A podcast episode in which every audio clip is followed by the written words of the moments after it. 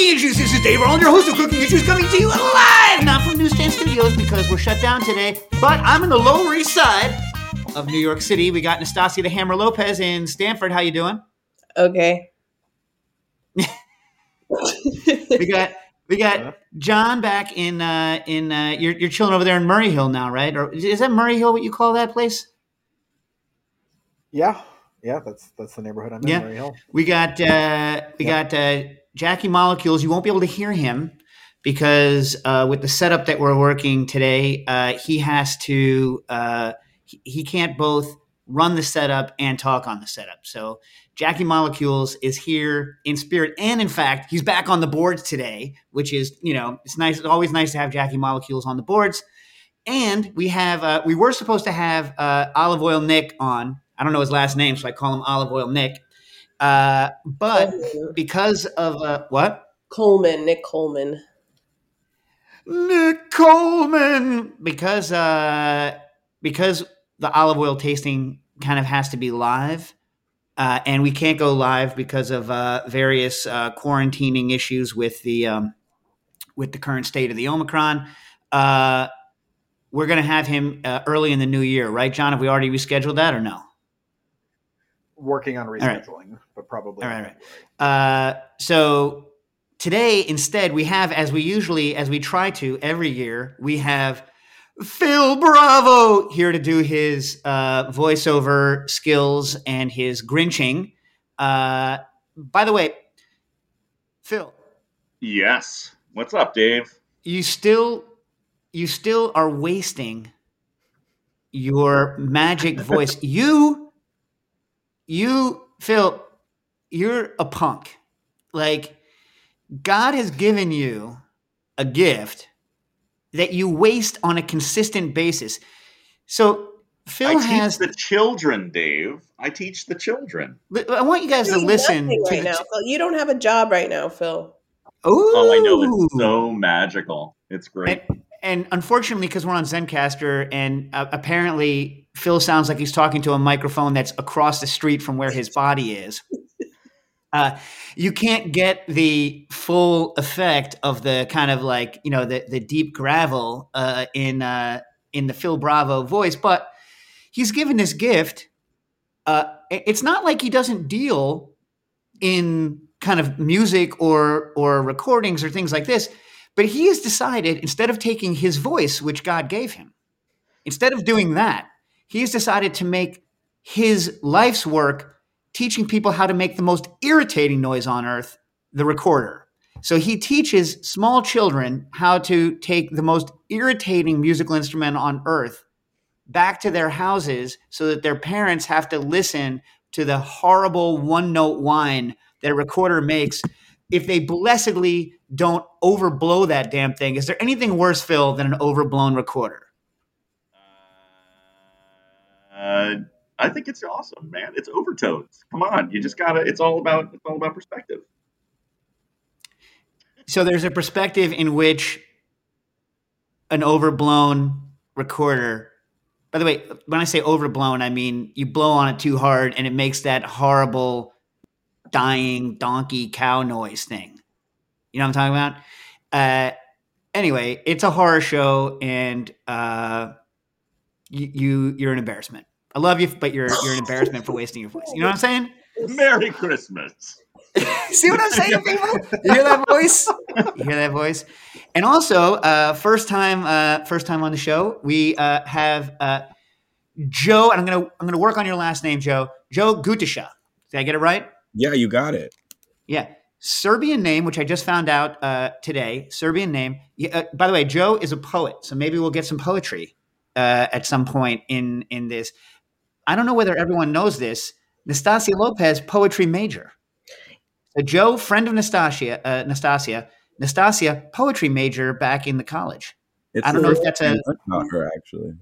It's the first what? First thing I ever learned about Nastasia was that she was a poetry major. Let me ask you this: Did she say that to you before or after you said that you were a poet? Because that would be weird. That's like for someone Nastasia's age to show up and be like, "Hi, I'm, my name is Nastasia. I was a poetry major in I college." don't it was like that. Some No. things, Uh, You literally said it was the first fact, though. thought it about. I'm not sure who started. Was it me or you? I don't know. I mean, I'd have to look I at. know. I don't know. We have to look at the footage at the store. right at the store, at the store, in line at the Duane Reade. No, Hey, he anyone, anyone, anyone. I was a poetry major. I was a poetry major. Joe's like, oh, I'm a poet.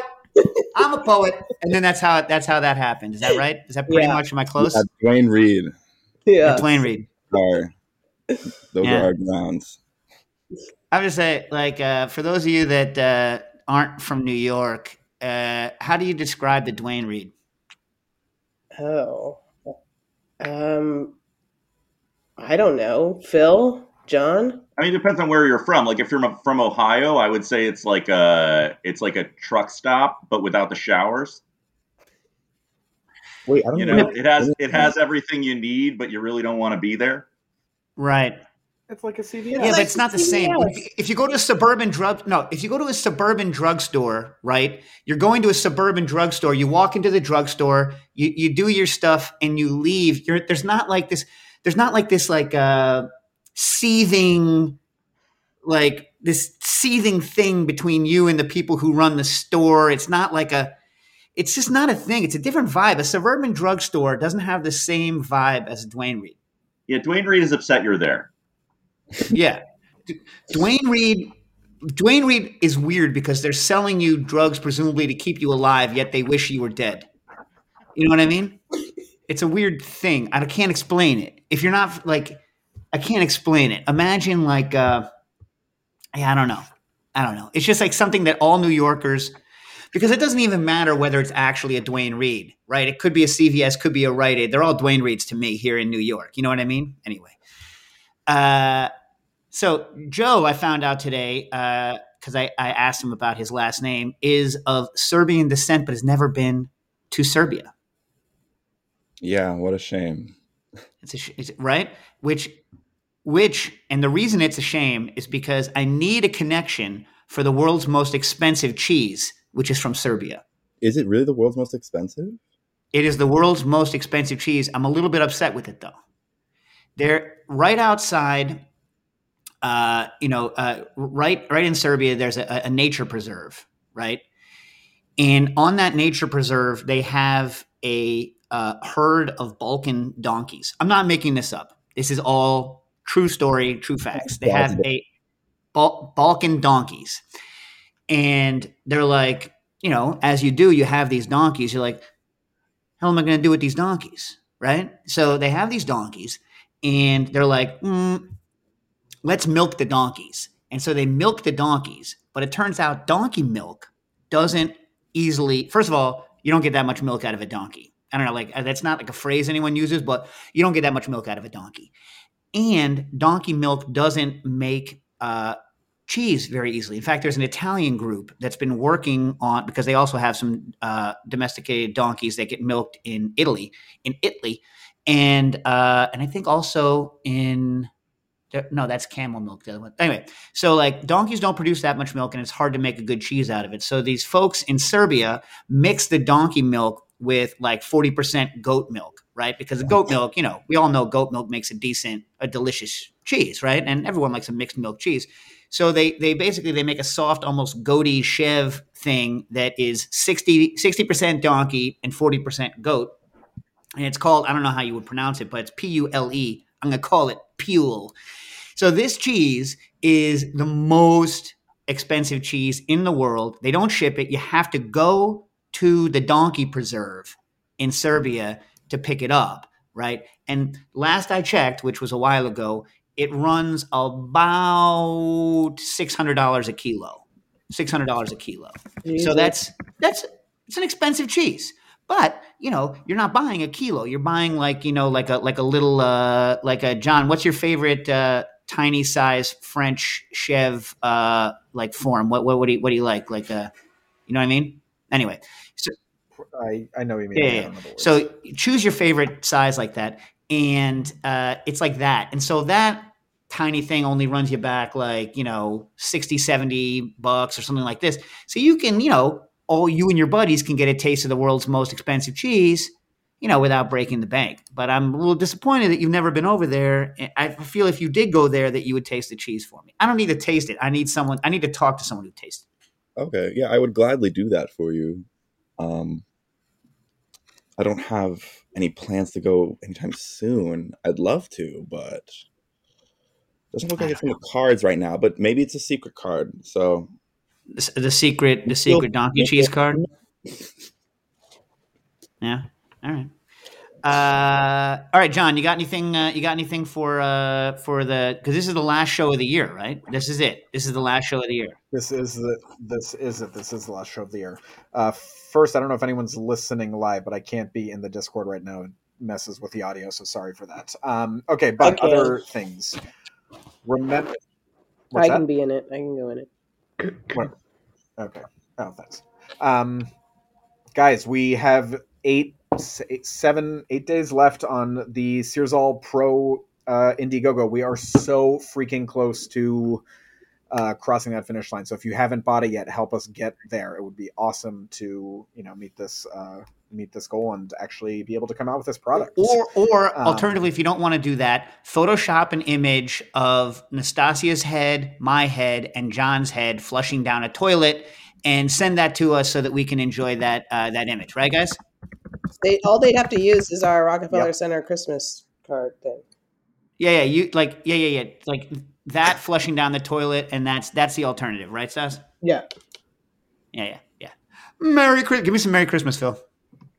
Merry Christmas. See what a waste. What a waste. I know. This is the thing. I like Joe. Joe's introduction is he's a poet, and let me tell you about his Serbian ancestry. It's mine as Phil. You're an offense to God. I mean, it's true though. I mean, that's true. What if? Let me ask you a question. Let me ask you a question.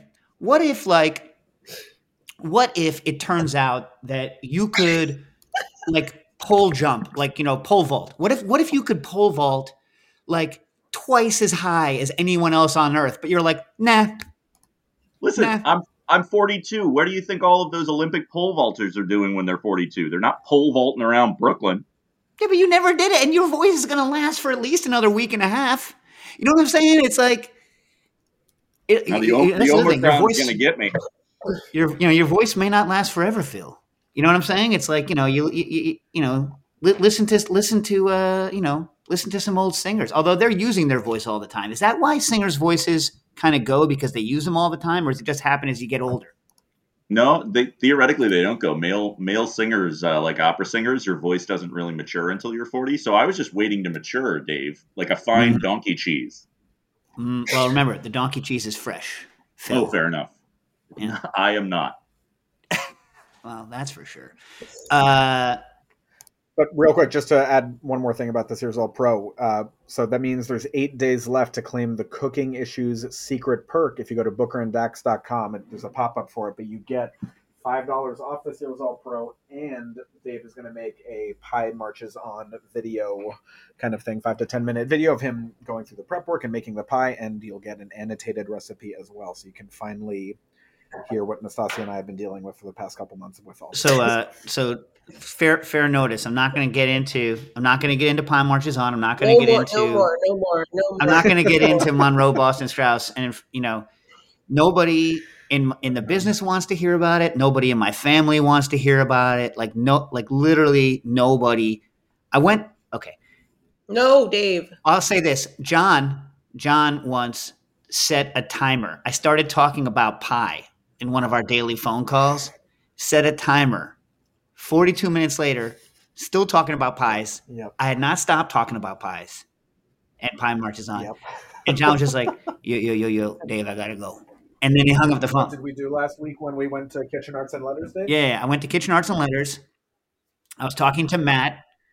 Yeah, I was talking to Matt Sartwell at Kitchen Arts and Letters, who you should buy. You know, you should buy all of your Christmas cookbooks and whatnot, or holiday, whatever. You should buy from them. So I went there, of course, to talk about what, John? What, was I talking about? Pies, pies. And you didn't clock that one, but it was forever. I I I bored the pants off of a guy who only thinks about cookbooks 24/7. I was able to make him bored about pies. That that is, you know, where, you know, that's that's my level of of of interest in this particular in Monroe Boston Strause and his his pie making. All right, but that's all I'm to say about it. I'm not going to actually talk about it. I'm not going to talk about it. Um so who do we have coming on next year for guests? Who do we have already in in the pipeline there, John? Boy, oh boy, do we have a lot of people. We're going to kick off the new year with Sandor Katz. We're finally going to have him on after uh, not being able to, have him in studio. Then we're going to have Masa Urushido on from Katana Kitten. Uh, then we're going to have with his new book because he has a new book. We're also uh, we're going to have uh, Michael Anstendig on Wyndham, uh, the uh, the co-authors of the the book on Japanese cocktails. It should be good. Yep, it's going to be great. And then at some point, we're going to have the MoFad curatorial team on, as well as uh, Dr. Jessica Harris, to separately, but they're going to discuss the upcoming MoFad exhibition, which is to open, is going to be great. Then we've got right. we we had an opening date. I know we announced it on air. It's been pushed a little bit because of this freaking Omicron. Yeah. Uh, but hopefully still opening in in February. But you know, stay tuned. We'll push that out. Uh, the MoFad uh, opening the, the the new date on our socials as soon as we have them. Yep. And then uh, we're going to have Adam DiMartino joining us as well. And then talking about mushrooms. Yep. Then mushrooms. Francisco. Can I tell you something about mushrooms? Can I say something about mushrooms? No. I was at the I was at the New York Botanical Garden, the one in the Bronx, not the one in Brooklyn. And by the way, I got to give Brooklyn their props. They do a better job than New York in dealing with kind of food based plants, like on a consistent level. They do a lot of talking about it, which I, I, appreciate. If you ever go to the New York Botanical Garden, right now they have the train show on. Everyone's going bonkers. Everyone every year, everyone goes bonkers for the train show. But it, when you, you go into this giant conservatory, and to get from one wing to the other, they have this underground tunnel that like looks like you're inside of a corrugated metal tube, almost like a mini Quonset hut tunnel that you're going through, almost like you're going into an underground bunker from like Area 51, but you have to walk through it. No windows. They should do mushrooms there, don't you think? They should have a mushroom thing at the New York Botanical Garden. I think that would be nice. I think it's a good idea. I'm going to go ahead and guess that a lot of people are doing mushrooms at the New York Botanical Garden. okay. Okay. That's uh that's fair. That's fair. I mean, if uh, you're gonna. I mean, I don't know. I, I like. Am I the only guy that goes there for the plants? Is it just me? Am I the only one? I like plants. I, I thought you liked trees. I like trees. I'm getting to like plants more. I am a tree guy, but I'm I'm beginning to to think about plants more kind of generally. Whereas you hate trees, love flowers. Yeah.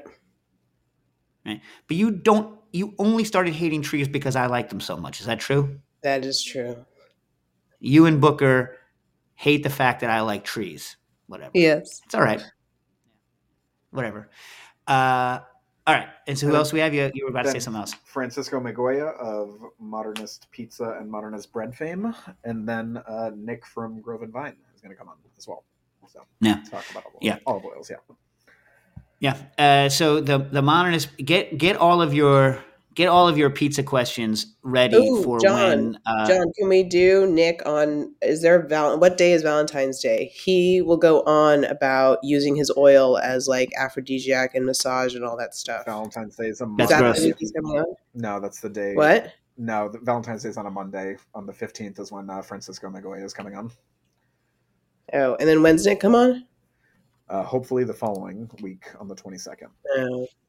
But if people are going to get nasty with his olive oil, we need to do it the week before. Yeah. I mean, but th- th- that's just gross anyway. You know what I mean? He Unless he wants to go back to the like Olympic era. You remember like um you ever remember reading about the old school Greeks they would put in the Olympics they would they would they would put olive oil all over their bodies and then they had these like weird scrapers and they would scrape the filth and the oil off with the scraper like similar to the thing that you use on a tablecloth to scrape the uh, to scrape the crumbs off the tablecloth? My favorite no, thing about that one. story is, uh, do you remember when we all used to read about the, uh, you know, the Grecian athletes uh, and their oil baths? You're saying you never read about that, Phil? I've never read about that. Where the hell did you? Oh, went to school in Florida. Sorry. Okay, that's true. Uh, we have good plants, though. Yeah, yeah, you do have good plants. You do have good plants. What? It's Nastasi. You never. You you don't remember this? No. Mm-mm. Mm-mm. John? Anyone? I think I, I think I remember something like that. I wish I remembered something like this. my God, what did you guys learn about the Greeks? Like what? Like Archimedes? Like what were you learning? You weren't learning about athletes and oil and scrapers? The hell? I'm not even a sports guy. I don't know anything about sports, and I know how the ancient Greeks used to scrape the oil off their bodies. Come on. Why do you still remember this? I remember every dumb thing. I forget everybody's name. I forget everybody's face. And yet I can remember random stories about people and random facts from when I was a child. It's it's it's a curse, actually. It's a curse. I'd be better off if I remembered people and like appointments, you know? Anyway. Uh from Jason. Oh, you have anything else or should I answer some of these questions? Answer the questions. All right. From Jason, uh, I have a gear question. Finally, after 11 years of low temperature cooking, Jason, I know you've waited a long time for this answer, so here we go. And I, I'm just going to make it up. I, I apologize in advance, Jason. I'm making this up off the top of my head because I got to admit, I didn't give it serious thought beforehand. Every week, I'm like, I'm going to answer it next week because we have a guest. This week, I don't have a guest, and I still haven't thought about it, but I'm going to give you some answers anyway.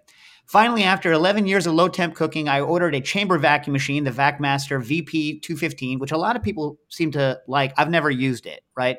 The VP215 is VacMaster's, uh, I'm pretty sure that's their oil pump unit.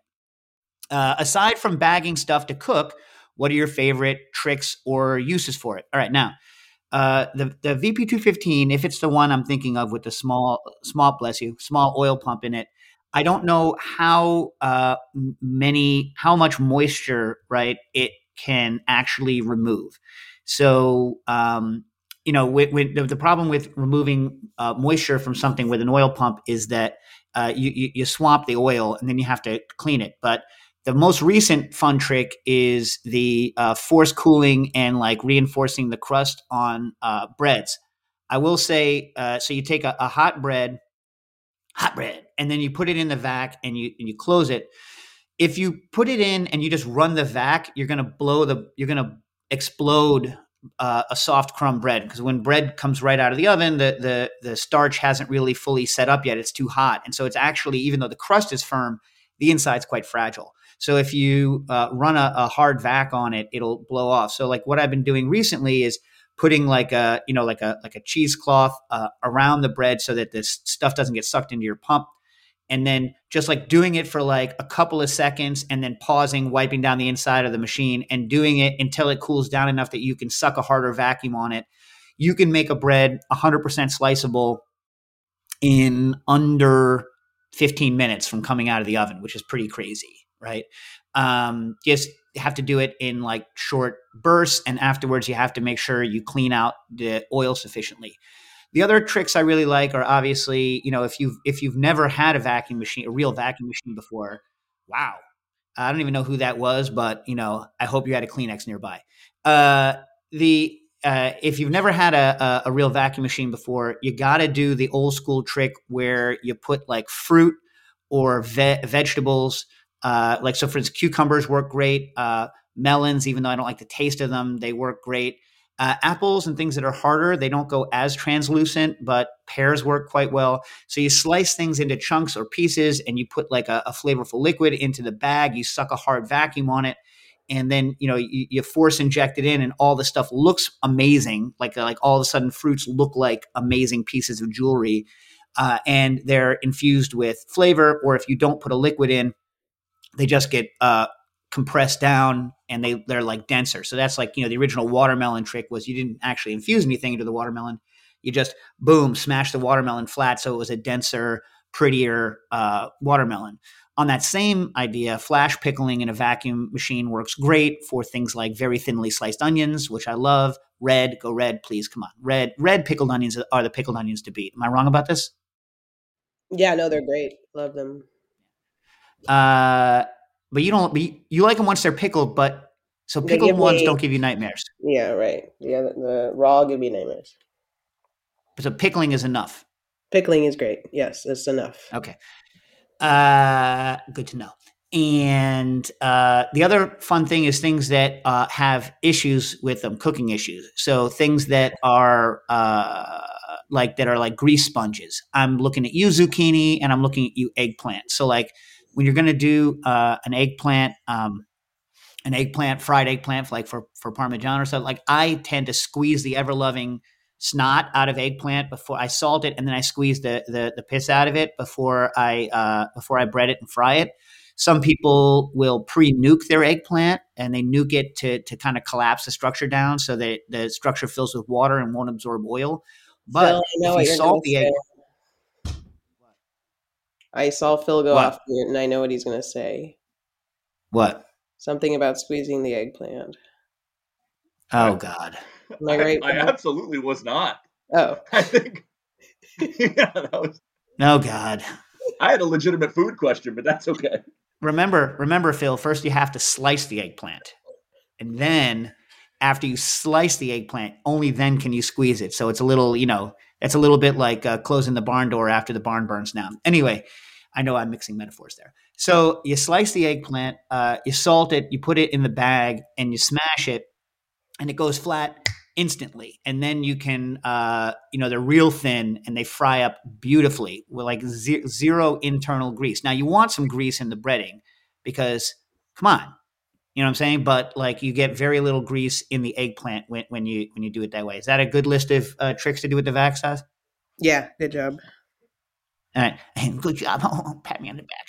Uh, Phil, what was your food question? Well, it was actually just like the, you know, being the dummy, right? Like, so what's the actual benefit from sous? Like, those were all the things that weren't necessarily sous vide, slow cooking. So, what's the actual benefit of vacuum sealing versus just my kind of like old school, you know, use the Ziploc bag and, you know, is there an actual, is is there a whole lot of uh, it's, it's benefit? funny. It's funny that you call it. on a vacuum sealer. It's funny that you call it uh, old school because actually the vacuum machine came first, and the Ziploc was meant to imitate the vacuum machine. Once we weren't allowed to use vacuum machines in restaurants anymore, so like the the Ziploc technique was developed in direct, uh, in, in- directly because of the New York City's uh, ban on sous vide in restaurants. Directly, like Mhm. no one was doing that prior to that. So like you know everyone was running around trying to figure out how to not use the vacuum machine, and on, only that caused uh, the Ziplocs. Ditto with uh, rolling things in plastic wrap and all of that stuff. Everyone uh, already had the vacuum machine. It's so weird, right? Um, so the, the vacuum machine for certain things, the, the answer is no. 90% of the stuff that you want to do low temperature, you can do with a Ziploc. However, the vacuum machine is just more convenient for uh, for certain things, especially if you don't want to have a lot of oil. You need a lot of liquid in the bag, like oil or otherwise, to get the uh, Ziploc trick to really work well. Um, and certain things do certain things taste, I think, worse in, under a high vacuum. For instance, chicken breast. I think under a high vacuum, the texture kind of suffers, but um, it's better for injecting flavors into things. So, like, I don't particularly like low temperature um, shrimp, but if you need to marinate shrimp, putting it in a vacuum bag injects the marinade into the shrimp. But for cooking itself, creme anglaise, uh, if you cook creme anglaise in uh, a Ziploc bag, it tends to still take on um, kind of the sulfury, eggy notes. Whereas if it's vacuum packed, it doesn't. That's the one place where I'm really going to say the vacuum is like 100% necessary. Um, other than that, certain flavors, like I say, have better penetration in a vacuum than they would in a Ziploc. But no, there's you, you, you're you're fine, Phil. You're fine. Nastasia, did you want to make a joke about the penetration with the vacuum sealer? You guys gotta you guys gotta get your head out of the freaking gutters. Jeez, Louise. This is you know the holiday show, people. Holidays. Merry Wow. Christmas. Yeah. Jeez. Uh, from uh, misplaced enthusiasm, does Dave have a good way of removing static from machinery? Uh, for context, I have a flat burr coffee grinder that is a static monster ever since I removed the clump crusher. The clump crusher, in order to get a more consistent particle size and fewer fines. Uh, I've thought uh, about possible solutions like having some stainless wire in the place of the cr- clump crusher. I like that word. You like that word, clump crusher? It's okay. Yeah. Clump crusher. We Love the word. See, see, the poet knows. The poet knows. Someone, Stas, you don't even appreciate. Someone was sitting around one day and was like, "What are you gonna call this thing?" Like uh, this thing that, like, you know, stops. So, w- what is a clump crusher? First of all, right? I'm sure some of you are asking, "What the hell is a is a clump crusher?" Let me finish the question first. Uh, oh, and uh, the grinder is mainly aluminum with some titanium coated burrs. If that helps at all. Oh, and I'm already doing a spritz of water on the coffee beans to tame it, but God help me when I forget to do that. All right. So a, a clump, let's say you have, by the way, back, I haven't spent money on my espresso rig in a long, long time. Right. So like when I was buying stuff, they didn't have any clump crushers. Right. But nowadays, in the era of kind of zero retention uh, grinders, a lot of people have grinders that grind directly from uh, the burrs in through a chute into a portafilter, right? So the portafilter is the thing that you you know that that holds the coffee grounds when you're making espresso. It's the you know the thing that with the handle.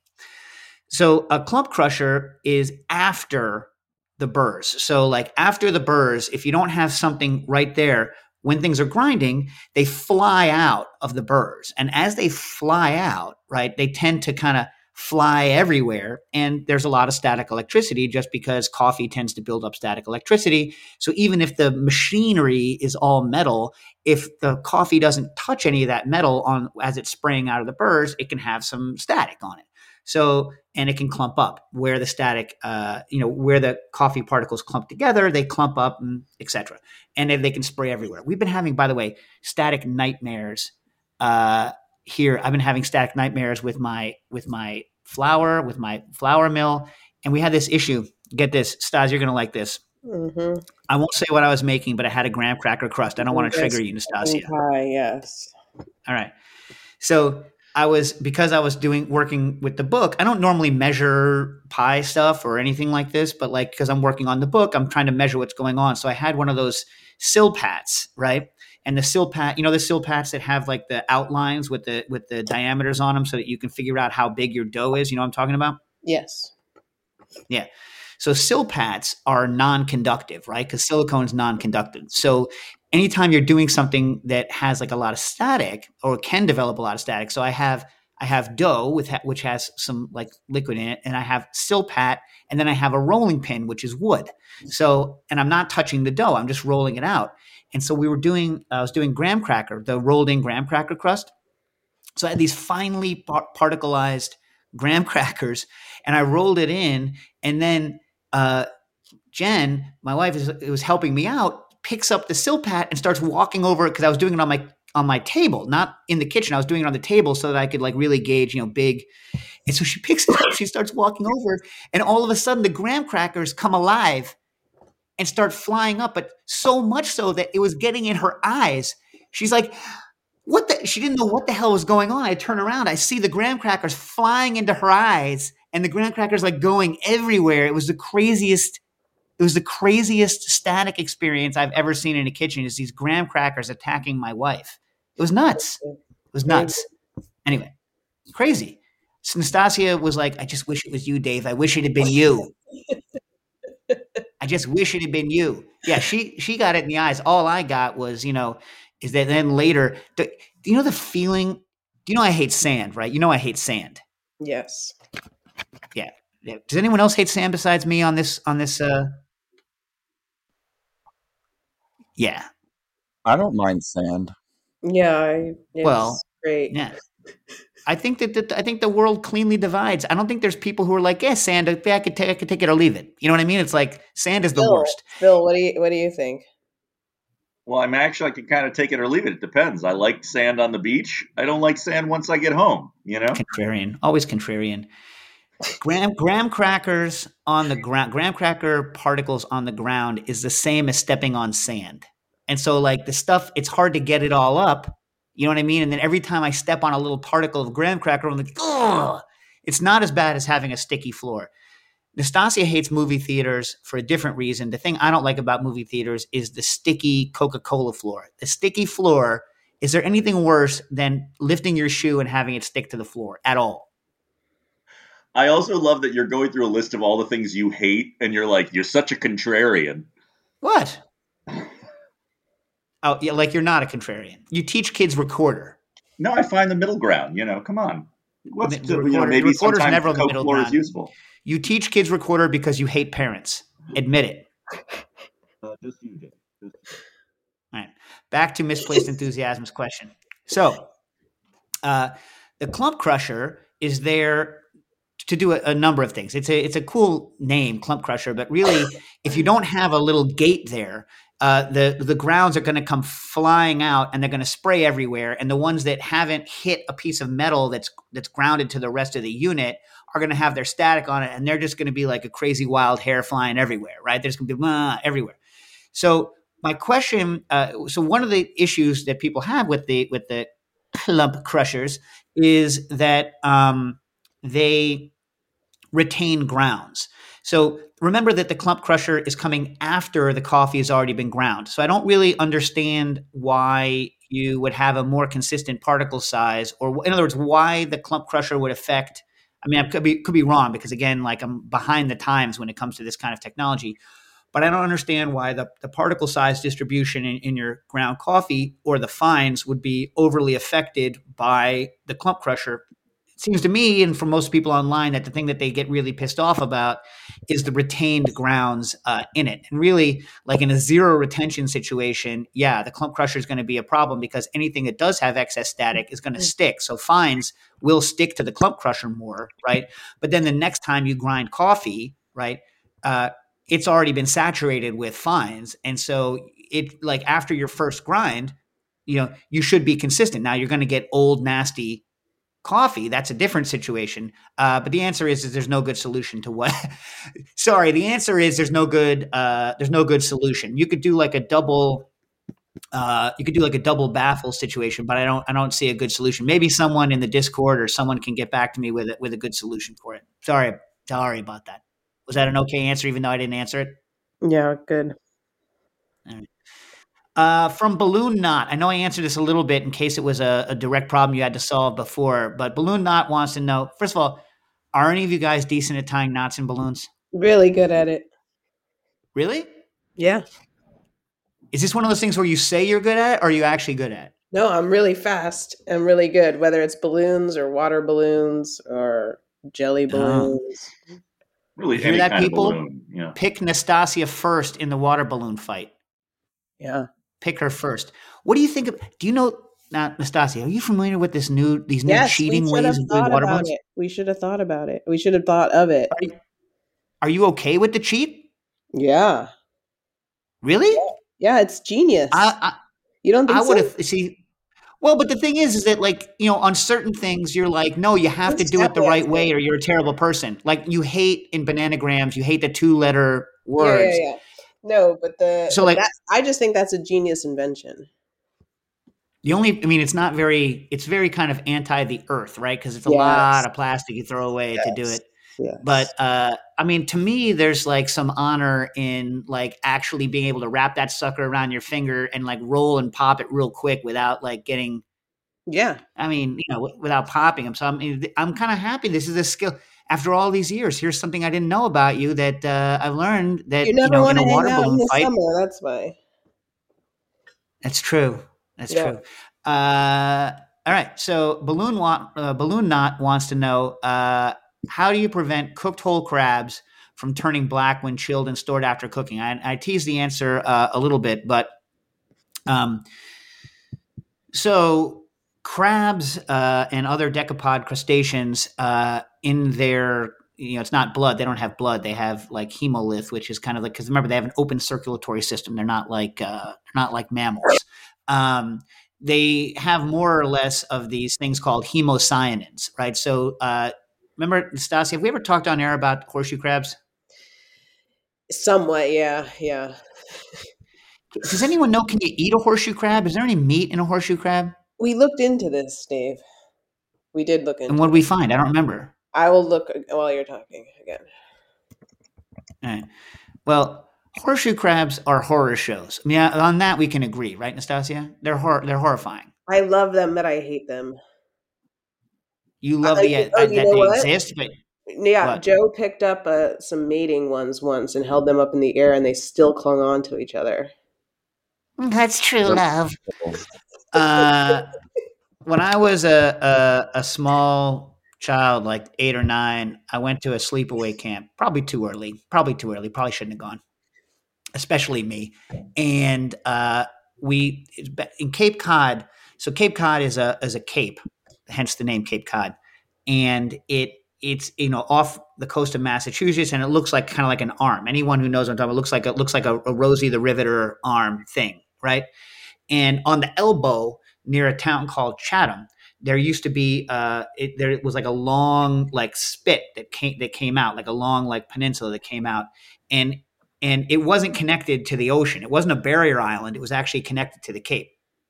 The Cape, by the way, is just a big piece of rubble that was deposited uh, in the ocean uh, at the end of the last ice age. That's that's what it actually is. It's actually very recent. It's not an old thing. Anyway, I mean, old compared to us, but not old compared to the rest of the geographic crap we have. So uh, when I was a kid, that was still connected, and so there was a thing called Pleasant Bay in between the land on Cape Cod and this spit that was the you know the outer outer beach. And when I was a kid, we took a, a, a boat across that and we anchored uh, right near the outer beach where there was nothing, and there was a horseshoe crab mating bonanza. And it was just you could not step without stepping on a horseshoe crab. And this was only a couple of years after the horrible, or maybe like a year after the horrible experience I had with the multiple brood cicadas that came out in New Jersey when I was a kid. Like if you've ever been part of a multiple brood cicada thing where they sound like screaming triffids and they're they're falling everywhere and you can't walk without stepping on cicadas, you can't go anywhere without hearing cicadas. Like if you've ever done that, imagine that with horseshoe crabs. So I was kind of traumatized. And then only years later did I learn that they use horseshoe crab blood for medical things. And at the time, it was very expensive. And I was like, I know where all the horseshoe crabs are. We could go back. We could become millionaires on horseshoe crab blood because I wanted to kill them all anyway. And then I later found out that it was very rare that you have this like incredible, like huge group of mating horseshoe crabs. Anyway, uh, hemocyanin. So that is the stuff in horseshoe crabs that they use. I don't really even know what they use it for. Uh, but all crabs have more or less of it, and because it's copper based, right? Uh, certain enzymes in that are there when they go bad can make it go like kind of either bluish or black. And so what's happening most likely with your crabs is they're not being cooked enough, right? So like certain uh, crabs that sustain damage or uh, crustaceans that su- sustain damage when they're alive, you can get black spots on the shell, and I think that's kind of related. But if it dies and isn't cooked, right, it can go black. Or if it's undercooked, uh, like par cooked, undercooked, and then chilled, it's going to go black because the enzymes haven't been uh, deactivated. So I would just say uh, if you're going to par cook and chill, you have to par cook, chill, and then fully cook quickly, or par cook longer, and you shouldn't have that problem. Is that a decent answer? Yeah, and they're not edible. They've only been used as bait and something about the COVID 19 vaccine. Really? Yeah, but I don't hmm. understand it. So they're used as bait for what? What eats them? Eels. Eels eat them because my experience is is that they like you know how like when a regular crab washes up, maybe you see a claw, maybe you just see the the top part of the carapace, and something is eating the rest of it, right? Horseshoe crab when it walks up, it looks like a whole horseshoe crab. It's just dead. Nothing's been eating that thing. You know what I'm saying? Yeah. Yeah. Yeah. Yeah. Yeah. Uh, what? You're gonna say something? Uh, from Dobrik, uh, hey Dave and the team. Uh, for some reason, I moved uh, out of the United States, uh, and many of my cookbooks uh, bought in the United States call for Instacure number one and number two. From what I understand, number one is 94% table salt and 6% nitrite, while number two is nitrite, nitrate, and 90% salt. In Poland, where I am now based, there is no readily available products with these ratios. Uh, I can buy so-called Sol Peklowa, which is 99.3% table salt and 0.7% sodium nitrite. Uh, the important thing, people, is trite versus trait. Trite versus trait.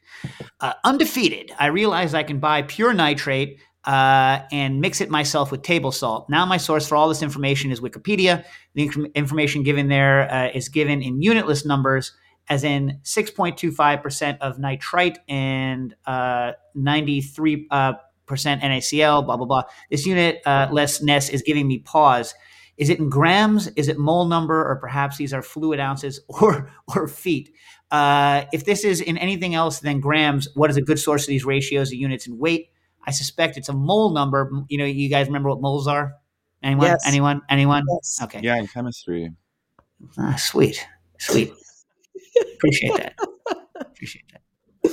So like, so like every every every compound, right, has a, a number associated with it that is the weight of the atoms in it. And if you if you a mole of that weighs that weight in that atomic weight in grams. That was not a clear explanation. But in case you guys are wondering what a mole is, it's 6.02 times 10 to the 23rd. I had, I had a difficult time explaining this to, to, to Dax, right?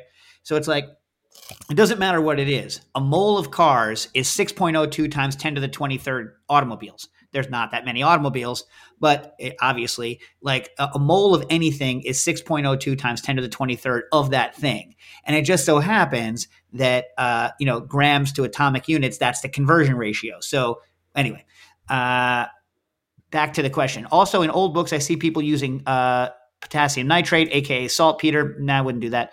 I don't really want to use uh, that, as I imagine nit- uh, nitrite is preferred substitute. All right, this is the, this is getting really in the weeds. This is getting really in the weeds, Yeah, people. on, Dave. Uh, All right, so Dobrik, don't use just use the uh, the the stuff you were talking about that's got nitrite in it. Just use the nitrite unless you're curing ham, right? So the, the only reason to have nitrate in a cure is because it's go, it needs to provide a cure over a long period of time. So most of the things that people are curing are uh, ground products or things that where the, the cure can penetrate rather quickly in which case nitrite is what you want so most all old recipes unless you're doing hams or whole muscle cuts really should be using nitrite instead of nitrate i am going to guess that ain't nobody writing cookbooks based on molar weights that's just a guess i haven't done the actual research so i would bet that they're doing it uh, based on uh, gram percentages of uh, sodium uh, nitrate. That's that's my guess. Um, that's my guess. What do you think, Stas? I, don't quote me on it. We'll, I'll, I'll ask Sandor Katz when he comes. Although I don't know how much he knows about nitrate, or or anyone in the Discord can uh, chime in with their thoughts. Was that good enough, Stas? Was that good? that is, Was that that right? is good enough. Yes. All right. Okay, wait. we, Um, how many questions do we have left? We still have to talk about Montreal. We have to have Phil sing. What do we have left? I don't know. I'm just reading some questions. I mean, have we gotten through all pages? You tell me when to stop. I'll, I'll answer them quickly. All right. in five minutes. Nikhil, Phil, are you ready to sing in five minutes? Oh, I'm so ready, Stas. is Phil is Phil Are taking us out of the serious? year? Room, Phil? Hey, Dave, what did you say? Uh, three potato sacks?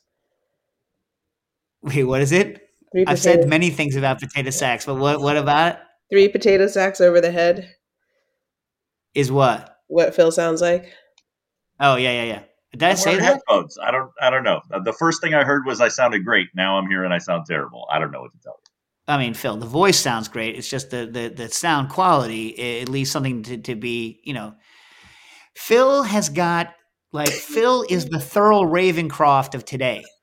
Okay? Phil is today's Thurl Ravenscroft. Not as tall as Thurl Ravenscroft. A little disappointing, but you could be the new Tony the Tiger, Phil. Phil, give me some they're great. They're great. You know, Jesus. I love that you're like basically like you know not as tall. Uh, you don't want to look at them. You know, got to face the radio. I, I listen. I did not.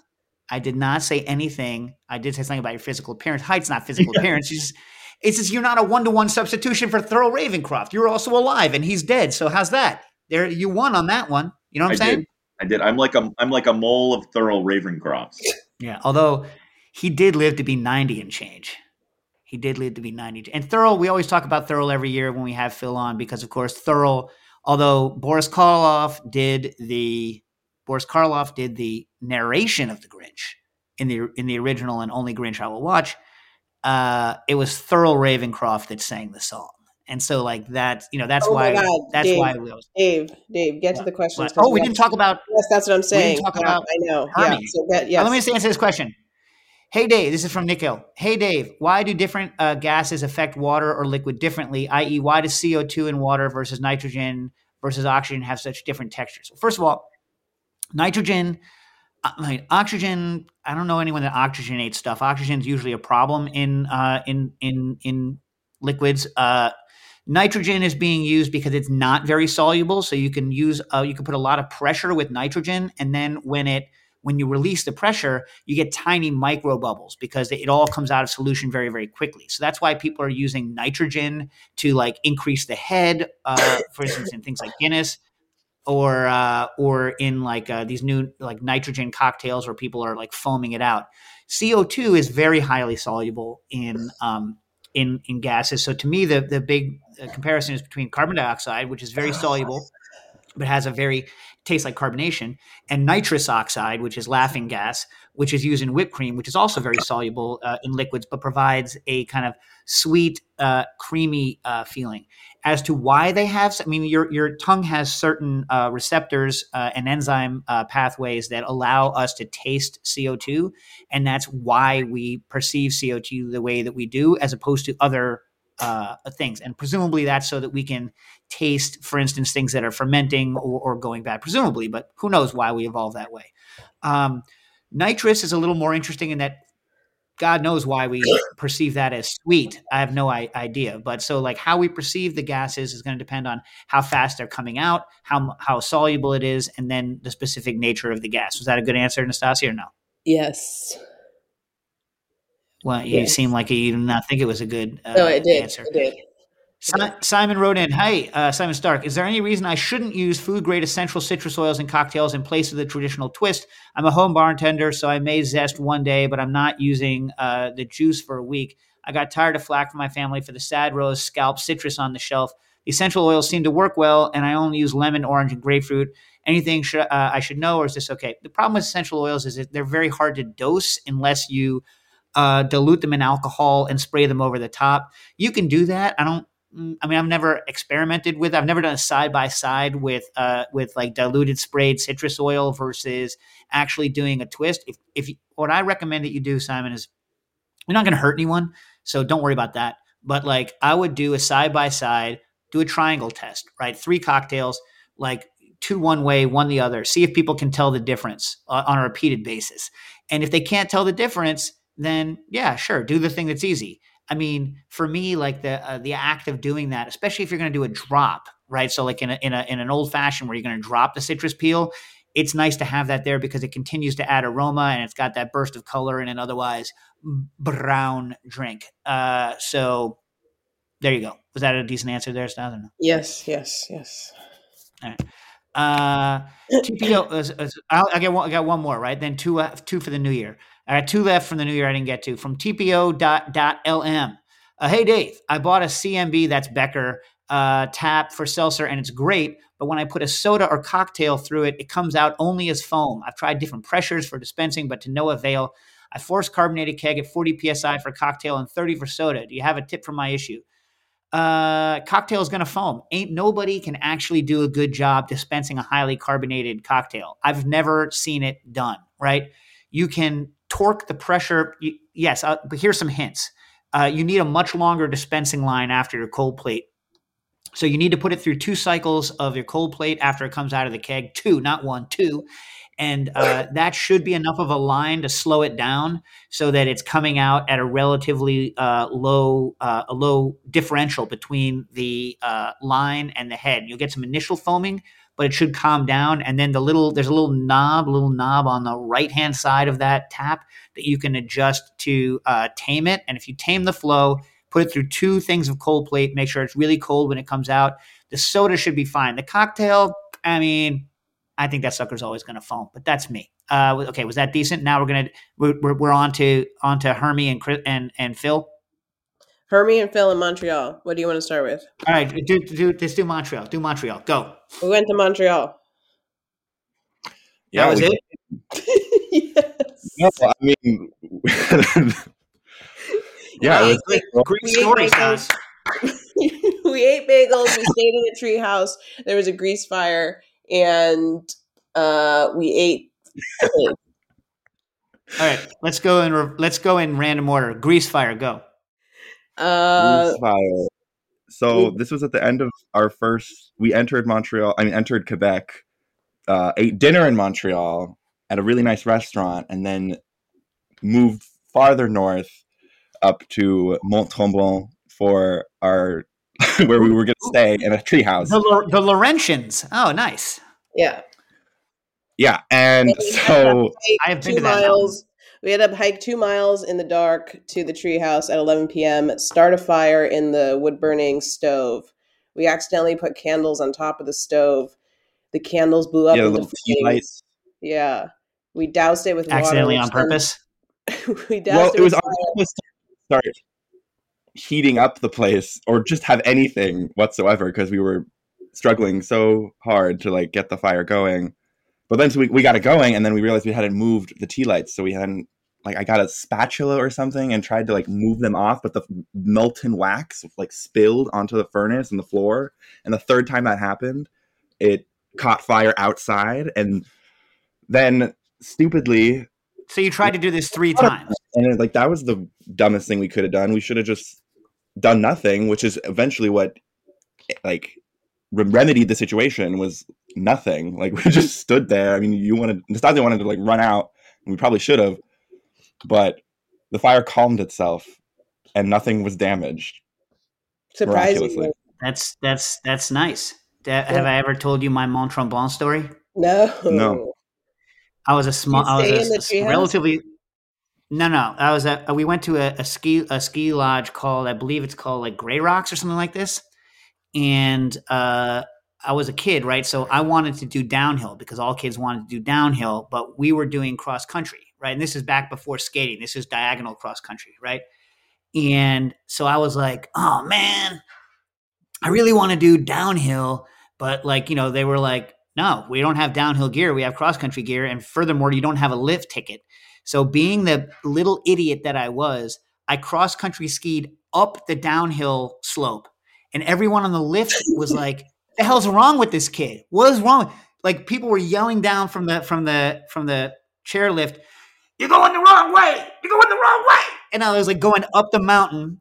And then, of course, the, the, the cross country skis, they suck going downhill. They don't have an edge on the sides. It's not a telemark ski. So I'm like, I'm just like snow plowing, like wide snow plowing my way down like a freak show all the way down the mountain. That's my Mont Tremblant story. wow. Dave, your your your childhood sounds like some kind of mix between the Beverly Hillbillies and Succession. You're like the Yale grad who summers on the Cape, and then you're and then your cross country. Oh, my cross country skis weren't quite exactly what I was looking for.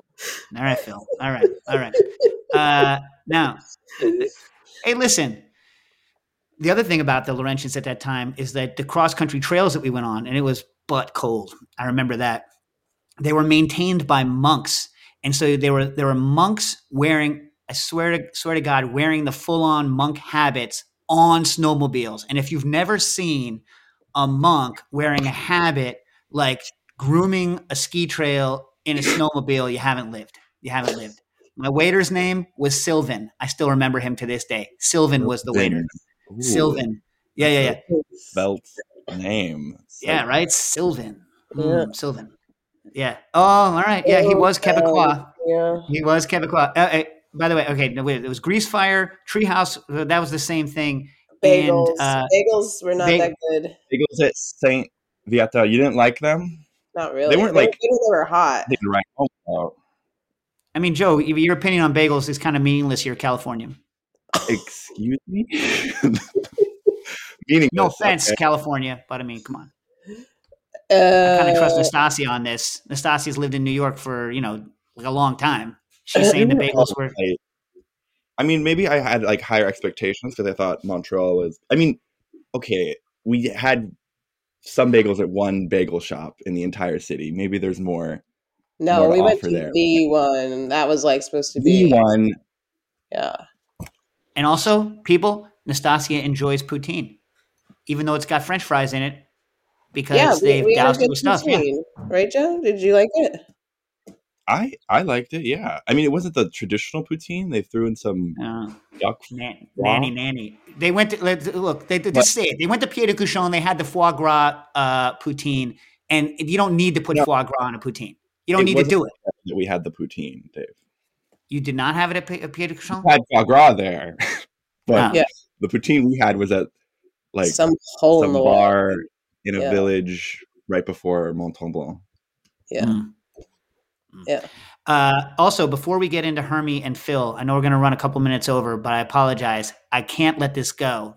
Uh, so everybody knows that John. I think everybody knows. Everybody knows that I, I can say this. John's girlfriend's family owns a Kalamazoo grill. Now, I've said on this air, Kalamazoo Grill is the grill that costs more than an automobile. All right. The Kalamazoo Grill, well, it costs more than a bad automobile. Like it's like it's like it's like a low to mid price. It's like a it's like a Hyundai. It's like a it's like a Sonata, right? So like you could either have like a Hyundai Sonata or you could have like this Kalamazoo Grill. But uh, the Sonata, the people who built it don't sign the inside of it for you, right? So this grill is so grilly, right, that they the workers sign the inside of the Kalamazoo Grill, and we're all like, "Hey, hey, hey, how good can it be?" Now, John, for the first time ever, used it. Go. It was really, really intense. I've never worked with a piece of kitchen equipment that gets as hot as that did.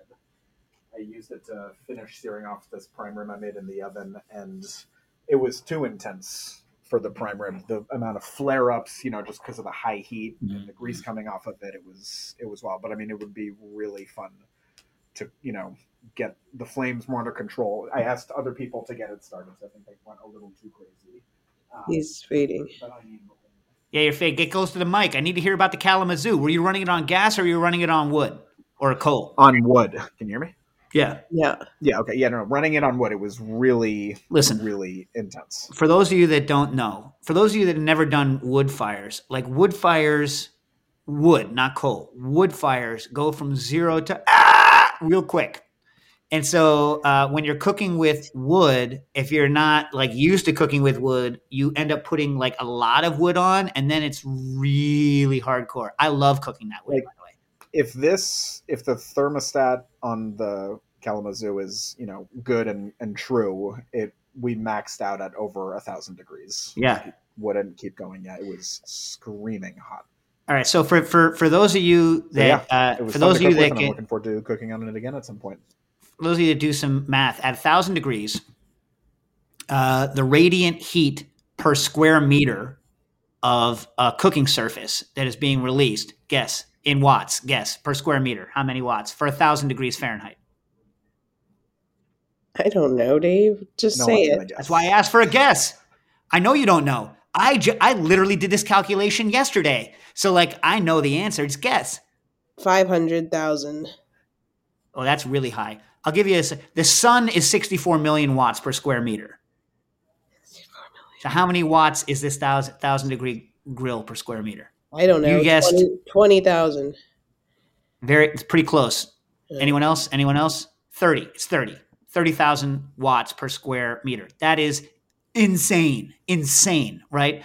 And when you take it down to only 500 degrees, right, it is like a lot, lot less. It's only like, you know, a couple thousand watts per square meter. You know what I mean? Uh, like five, 6,000 watts per square meter. So like that, that, that extra, you know, push up there causes the radiant heat to just freaking skyrocket, just freaking skyrocket. And so like stuff will just instantly catch fire, including you. I'm I'm surprised the grill made it. The grill was fine. Grill was totally fine. Yeah. Really. Yeah. It's it's an impressive piece of equipment. Nice. Did you look for the signatures on the inside? It was too dark and I was too busy cooking, so I did not. But next time, when it's light out, I'll take a closer look. Yeah. All right. All right. All right. So we're on to the last two things of the year, right, Nastasia? Is there anything else? Did I miss anything? Oh, hurry! We're over time. Okay, okay, okay. So everyone knows who listens to this show that Nastasia and I they love the uh, the Rudolph the Red-Nosed Reindeer. Some idiot, by the way.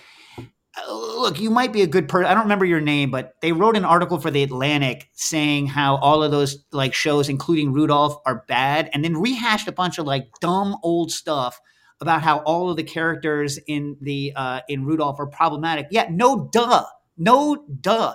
Like there no one's like, "Oh, Kramer versus Kramer sucked because like they weren't nice to each other." No, come on, man. It's like it's not about people being nice to each other, right? It's just it's the show that you watch. Like go look at that Atlantic article where they where they say that all of the shows are bad. Nothing interesting in that article. Nothing interesting. I am a fan of the Rudolph at right, Stas? Yes, we love it. We quote it. We love it. We quote it, we love it. Now, you had Joe watch to see if he could find the error and he couldn't find the error. Right. Yes. I couldn't find. Yeah, I couldn't find the error. I didn't know what I was looking for. Once I That's found the out the error, I was like, okay. But then your own son came up with a like logical explanation.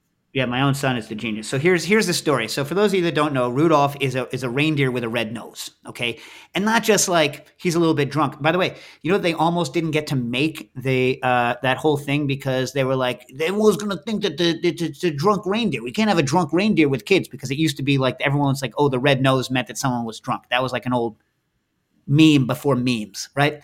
And uh, so somehow, like by making it that bright, I guess, like a li- literal like light bulb, they were like everyone was like, we're we're okay with it. So anyway, so you have this you have this reindeer with a red nose, and everyone is shunning the reindeer. Santa is shunning the reindeer based on his looks. You know, like uh, the reindeer are really mean. They don't let him play in the reindeer game. So you have, uh, you know, you have like the who, uh, wh- wh- who was it doing the who was the teacher? Which which reindeer was the teacher? I forget. Uh, You remember, Donald? Blitzen? Donner? it- no, I thought one of those. One of those. father? I don't It's like we're not going to let Rudolph play in any reindeer games, right? Right. Anyway, the the best character in the whole thing obviously is Yukon Cornelius. Everyone wants to be Yukon Cornelius. Yukon Cornelius, the guy that is the actor who played uh, Yukon Cornelius, uh, last name is Mann. I forget his first name. He actually uh, fought in World War II and was uh, one of, one of the people who uh, helped liberate uh, one of the concentration camps. Interesting character, Yukon Cornelius. But Yukon. Cornelius, yeah, Yukon Cornelius. I mean, everybody. Is there anyone that doesn't love Yukon Cornelius, Nastasia? no, no one I know. Yeah, no one that I, no one that you respect doesn't like Yukon Cornelius. I mean, he's he's awesome. Everyone says everyone in think- do that show is bad. Look at? Yukon Cornelius. Do you think he? What do you think his lifestyle is like? Quickly, in one sentence, Yukon Cornelius. The Is he married? You- Does he have oh. kids? What, what's his deal? Go one sentence. Don't waste any. I think he's a furry. I think he's a furry. I think he's. I think. I think. I think he and the Bumble are a little closer than they're letting on in the show. Uh, that's what I think, and he can do whatever he wants. Look, Yukon Cornelius. Yukon Cornelius, like, he's just very accepting, right? So, like, he's like, he's. You eat what you like, and I eat what I like. I mean, he's great. No matter what you do, like he is like he's like he's fine with it. You know what I mean? He's going to save the day. He's Yukon Cornelius. You know, although he did have that one awesome line when he said to uh, Rudolph and Hermie, "Even in a land of misfits, you're misfits." So he he did throw down we, on that. We So anyway, that so with our, we used that with our loan officer yesterday. yeah, yeah. So we're like Nastasia and I are trying to get this this business loan. It's it's months and months and all this stuff, and then like they like the the lady we were talking to was like, I've never seen something this effed up before, and I was like, even among misfits, you're misfits. Like I was doing the whole thing from the show. I think she had seen the show, so she knew what was going on. So anyway, so you have this red nosed reindeer, and you have this uh, elf who wants to be a dentist. We won't get into that, but he wants to be a dentist. Doesn't like making toys. And uh, his boss, it's all coming down to this. His boss in the show is, uh, I call him the head elf. I don't know what he's actually called, but he has this kind of like round face and like like he has like a goatee, and he is mean. He's a mean guy, and he has this very very gruff voice, right? And he's like, "Why weren't you at elf practice?" Like that's how he talks, right? Like literally, that's how he talks. And uh, so Santa shows up, right? And they're and all the elves are together, right, at elf practice, and uh, you know Hermie's off doing, you know, like pretending to do dental work on on a doll. Uh, and later, the head elf yells at him. He's like, "We don't need any chewing dolls!" Like that, he's just yelling at him with that voice. And uh, and so when he introduces the music, because Santa is looking like a like a d bag. I got to be honest, Santa's a giant d bag throughout the entire show. right? Yeah. And so he's sitting in the chair and he's got his hand on it. He's got his head on his hand. He's like not paying attention. He's like looking around. He's doing anything. Mrs. Claus is being a freaking gem. She's like paying attention to these freaking elves. These elves have been working hard on this song called We Are Santa's Elves. And the head elf gets up and you see his face. You see him. You expect some sort of mean son of a gun. And he goes, And remember, it's for Santa and a wanna and a tua. And then they start doing the whole song. And the first time I saw it, I was like, what the hell? Where is that voice coming from? And then literally right after, Santa goes, mm, needs work, I have to go. And he leaves. And then, you know, Mrs. Claus is like, oh, don't pay any attention. And then she leaves. And then he's like, he's right. That sounds terrible. He starts, goes back into his old voice. So I always thought this is a mistake. This is an error. They, like, for some reason, like maybe the head elf died and they needed a voiceover. And so they did an entirely different voice. And it always stuck with me. And I, mentioned this to Dax this year, and he right off the bat goes, didn't miss a beat. That is his Santa suck up voice. Yeah. And I was like, I was like, boom.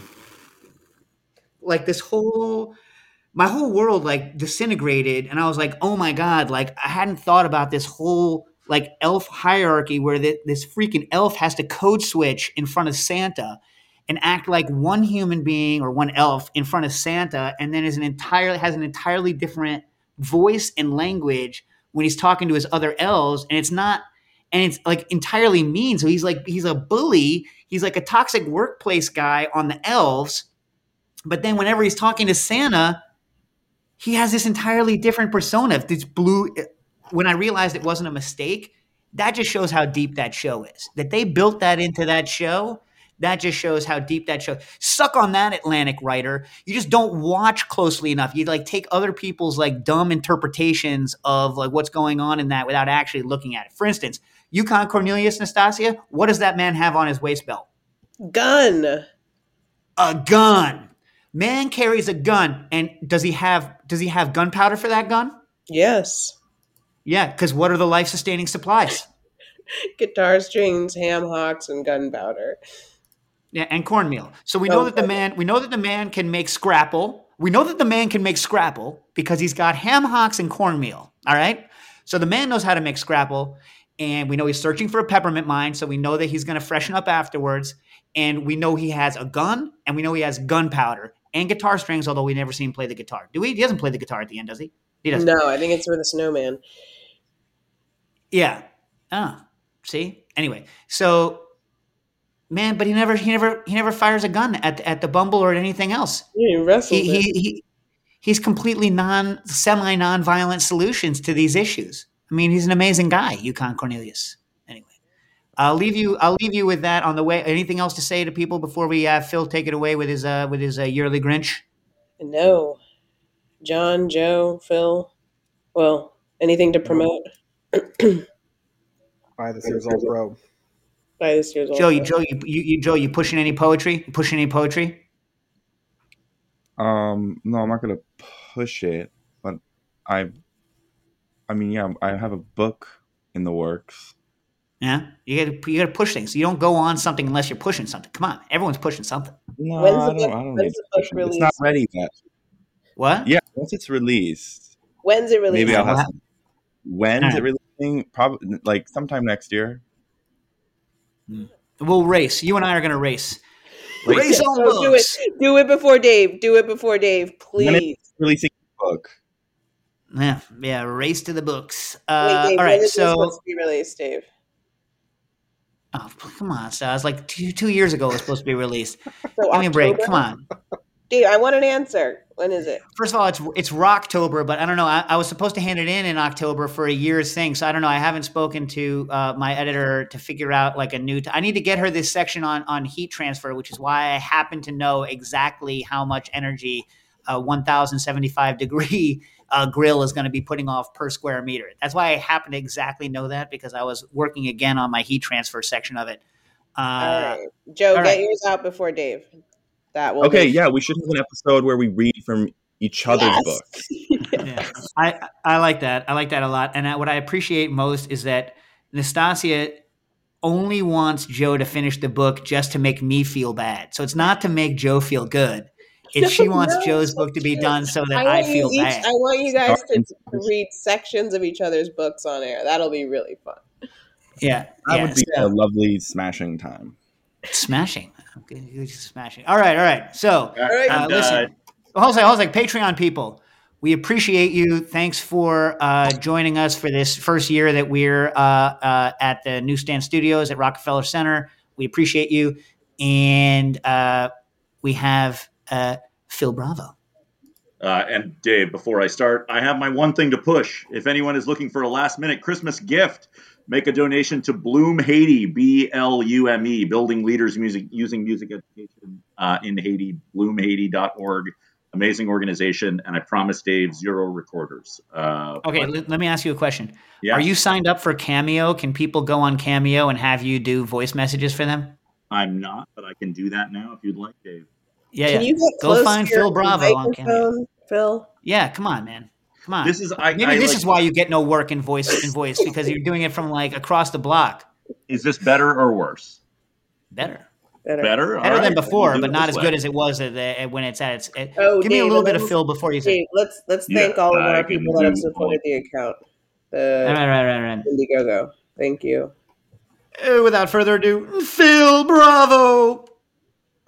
And these are some lyrics created for Dave. And let me tell you, when you ask Nastasia if you have any mean lyrics about John, uh, she comes up with a lot of things that aren't able to be said on air. Stay close to the mic. You're going in and out. I'm right here. All right, we're going back on the headphones. Son of a gun. Even even among misfits, you're misfits. Dave, give me the intro. I want that. Uh, better da better da bomb. You're some mean ones, Dave and Stas. You really are some heels. You're as cuddly as a rotovap, as charming as Dave Chang, Dave and Stas. Wow. Dave majored in philosophy, and somehow now all he does is talk about pies. Mm. had Mother's Mm. Day day. Mm. We uh, we had uh, John has a PhD, but now just that's his advice. Wait, what? Phil, you you you left.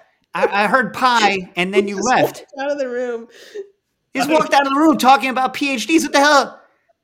Dave, I'm back. I'm here. My my my mic is out. My mic is out. Yeah. Listen, if you if you hire Phil on Cameo, he promises to use like uh, uh, his iPhone. You're not a green person, right? You're a blue person, aren't you? I'm a blue person. All right. Uh, do you have more? But that was great. But I don't know because you faded out. I don't know you whether you were saying more or not. I think that my microphone clips, man, but you nauseate us, Stas and Dave. With a nauseous super nos. John has a PhD, but now just fetches Citi Bikes for Stas and Dave. Ouch. You're Ouch. a bad banana with a greasy black peel that you put in the spinzall for about five minutes. Then you press it through some cheesecloth, put it back in for another five minutes. Uh, and that's what I had, Dave. There's there's so much food stuff in here. You got cactus, eel, garlic in your skull, dead tomatoes with uh, moldy purple spots. You know, there's a lot of material in there. Yeah. Well, Phil, I appreciate that. Thank you. Thanks. And ha- happy holidays to everyone. And we'll see you next year on Cooking Issues.